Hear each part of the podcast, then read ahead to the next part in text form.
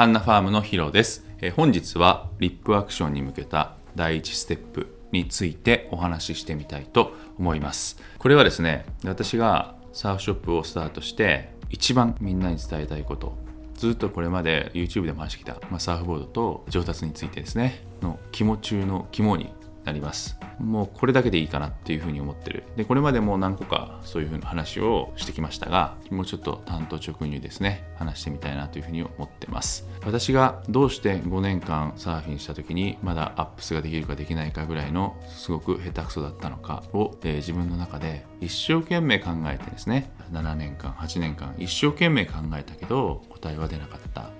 今振り返れば明確な答えが見えてます。それは何かというと、ま5年間アップできるかできないか分かんない。7年8年ターンができるか分かんない。僕がプロコーチング出会うまでの8年間のうち僕は何を考えてたからうまくならなかったのか。ただ一つです。リップアクションをしたい。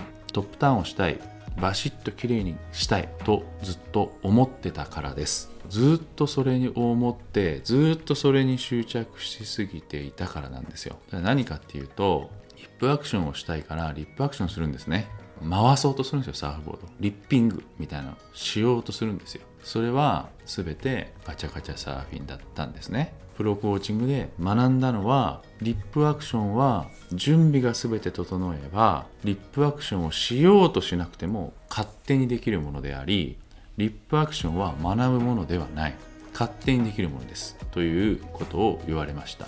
私はですねずっとリップアクションの練習をしてきました。リップアクションができたらサーフィンなんてやめてもいいと思ってたからリップアクションとにかくやらせてくれとずっと思ってたんでこの気持ちですね。これがある人がたくさんいらっしゃいますよね。そのせいでうまくならないんですよ。プロコーチングを教えてくれた準備は2つです。この準備が整った人は勝手にできるの。リップアクションどころかもうカットバックもフローターもチューブライディングもエアーも全部できます。その準備段階は create speed ですね。自分で加速する力とボトムターン。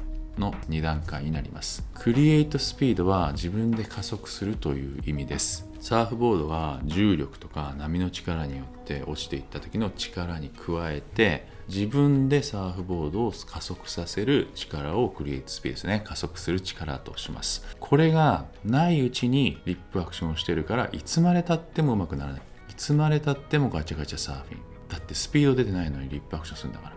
それは後ろに倒れますよね。だって自分スピードついてないから。自分がスピードついた人しかリップアクションはできないんですよ。自分でスピードつける練習が一番大事なんだけどそれを全く省いたから私は8年間プロコーチング出会うまで省き続けてきてずっとガチャガチャサーフィンをしてました。で今思えばですねそれがあって分かったわけ。ずっとリップアクションを目指す8年間を過ごしてきたけど何も分からなかったけど答えは出なかったけど今振り返って思えばそうなんですよ。で今たくさんのサーファーの方を見させていただく機会がたくさんあってサーフィンスクールレッスンたくさんしてるんですよ。その中でみんな結構ね同じ悩みだと思う。リップアクションしてるんですよ。まだ全然スピード出てないのに。それがガチャガチャサーフィン。みんなガチャガチャサーフィン。それはリップアクションいっちゃってるから加速してないのに。ということだと思ってます。でこれね伝えても伝えても伝え何回伝えても伝わらないんだけどとにかく体型に合わせた自分のショートボードを乗らないでほしいんですよね。小さいボード乗ってる人がみんなガチャガチャサーフィン。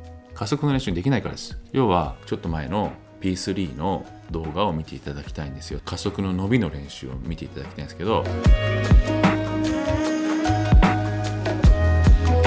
自分で加速させる練習は自分の体型よりも大きいボード。自分が乗るべき適正浮力よりも大きい浮力。長いもの。じゃないとコツが分かりにくいんです。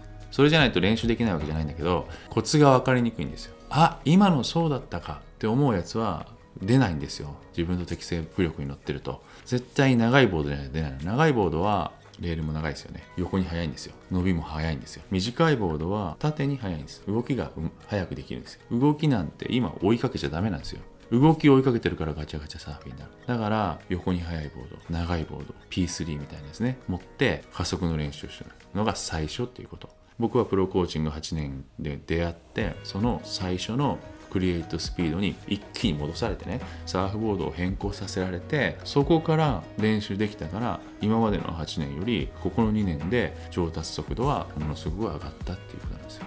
全然遅くないから。10年でも15年でも20年でもサーフィンしてた方でも全く遅くなくてむしろその人たちの方が飲み込み早いから今までの練習あるから飲み込み早いから上達は一気です。とにかく自分の体型に合わせた小さいサーフボードに乗らない。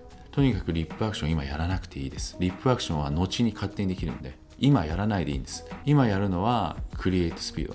加速の練習ただ1点です。それに集中してやってれば勝手にできる時が来るから。それは今までこのまま同じ練習したらこの先10年同じだけど今もしクリエイトスピードの練習するぞっつって大きいボードを持った人は2年で済むから。10年かかるもの2年で済むからだったらこっちやった方がいいの絶対これが伝えたくて伝えたくて僕はサーフショップをやっておりますその後ですねクリエイトスピードができた人はボトムターンを練習しますボトムターンがしない人はトップターンはできないのでボトムターンを練習した人しかできないっていうことを知るとクリエイトスピードでスピード出るからボトムターンの練習も結構スムーズに入れるし、ボトムターンも意外と分かりやすい。なぜならスピードが出てるからです。スピード出して、ボトムターン練習したら、リップアクションは後から勝手についてくる。ということなんですよ。これは真意かな。苦しんだビギナー時代を僕が振り返って何を考えてたかなと今皆様のサーフィンを見させてもらってどこを変えれば上手くなるのかなっていうのはもうただ一点これだけだというふうに思っております、えー、本日もありがとうございましたまた次回よろしくお願いします